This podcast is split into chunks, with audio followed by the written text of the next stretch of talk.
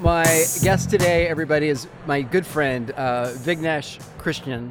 Uh, Research Defender is the name of the company. Yes. Uh, we use them at HubUX in the front of our uh, survey platform. The- Yep. Actually, the or- origination of the story, which I think is relevant for our audience, Yep. is um, we were we were uh, recruiting on social media. I thought we would have like no fraud, but we were getting 18.5% fraud Yeah. Directly off of social. And then what was happening is if there was a bad actor in there, then they would share links, Yep. and then we'd see an explosion of fraud take place. So Yeah. we implemented. This is sound like an infomercial, so I don't mean it like that. And there's other platforms you can use, but um, you know, we implemented an integration with you uh, on our on our survey platform. And then uh, amazingly, you know, it cut reduced our fraud pretty dramatically. Yeah, yeah, now we still have to you know pay attention to things. Yeah, and, there's a few a lot of it's it's a process for sure. So, tell us about Research Defender. Yeah, sure. Um, so going off of what Jamin said, there's a lot of fraud in our space. Uh, our space being market research and research technology and so on and so forth. Um, as we know, anytime there's money involved, uh, there tends to be fraud involved. Right. So there is fraud in banking, there's fraud in retail, there's fraud in reviews, there's fraud in restaurants, you know, the whole thing.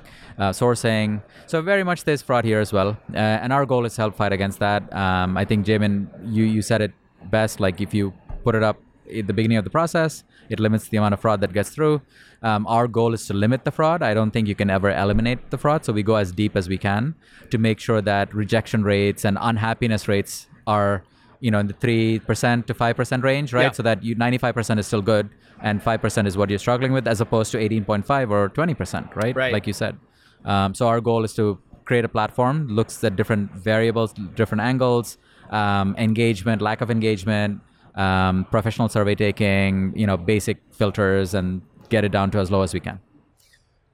You guys sit on top of some of the larger sample marketplaces, Yeah. right? Uh, in, in some as well as different data collection platforms. Yep. in two weeks ago or three weeks ago, maybe in Philadelphia, I gave a presentation talking about Yeah. referencing uh. Procter and Gamble, a state a, a statement that they had released that um, they're seeing fraud at about thirty eight percent, Yeah. which is very high and alarming. Yeah. You raised your hand and Yeah. said you're seeing some projects at ninety percent. Well, so uh, what I was saying is um, 90, I, I would say on average, 90 is probably too high, frankly. I, I think that 20 to 30% is what you typically see. And coincidentally or not coincidentally, that is the number that we typically clean out, right? So you mentioned a 20% rate, that's in the same, you know, ballpark.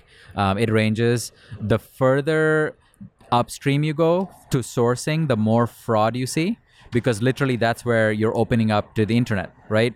Whether it's a social media intake, whether it's a you know advertisement on Google, wherever it is. I'm waving my hands here, but of course this is a podcast, so Well, nobody can I see that. appreciate it because it makes it more interactive right. for me. Um, so the point is that the more closer you go to the sources, the more bad traffic you see. Downstream, it does get cleaned up because either people having their own red herrings or the captchas or other tools, like you said, ourselves, you know, whoever else people are using. Um, and by the time it reaches the end, unfortunately, there's still a problem. It's still, like you said, a 30, 30% problem. Um, but that being said, we want to get that down to single digits. Yeah. Um, yeah. So. Um, so you're doing you're doing screening at the beginning of a uh, survey, right? Yes. Uh, pre-screening, and then you also have an NLP integration. Can you Yes. talk a little bit about that? Sure. So again, the goal is to create a set of speed bumps um, to fight against the fraud. Uh, the first speed bump is the the fraud checker, for the lack of a better word, or the search tool. Um, the secondary thing is what you just mentioned, which is the engagement. And the idea, Jamin, is that data poor data quality is an abstract thing. It's a very subjective definition. What is poor data quality? So the way we see it is first you've gotta catch out the fraudsters and the bad actors, right? So that's number one. Subsequently, you have to look at the engagement or the lack of engagement. Unfortunately, being in our industry for a while, we have seen all sorts of choice open ends, and we need to get rid of that. So that's number two. And number three is as we work with different platforms across the ecosystem, we start to see more and more of the traffic. So we can tell you that someone has taken 85, 90 surveys and they claim to be a CEO and they consistently take excessive surveys. The odds of them, you know, just as an example, being actually a CEO are very low.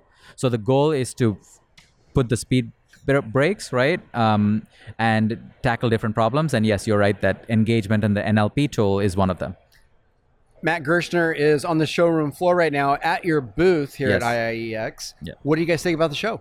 I think it's great. It's an interesting format. Um, I was a little bit uh, curious as to how the the meetings are going to work, uh, or at least the shows, I should say, the presentations, and they've been working well.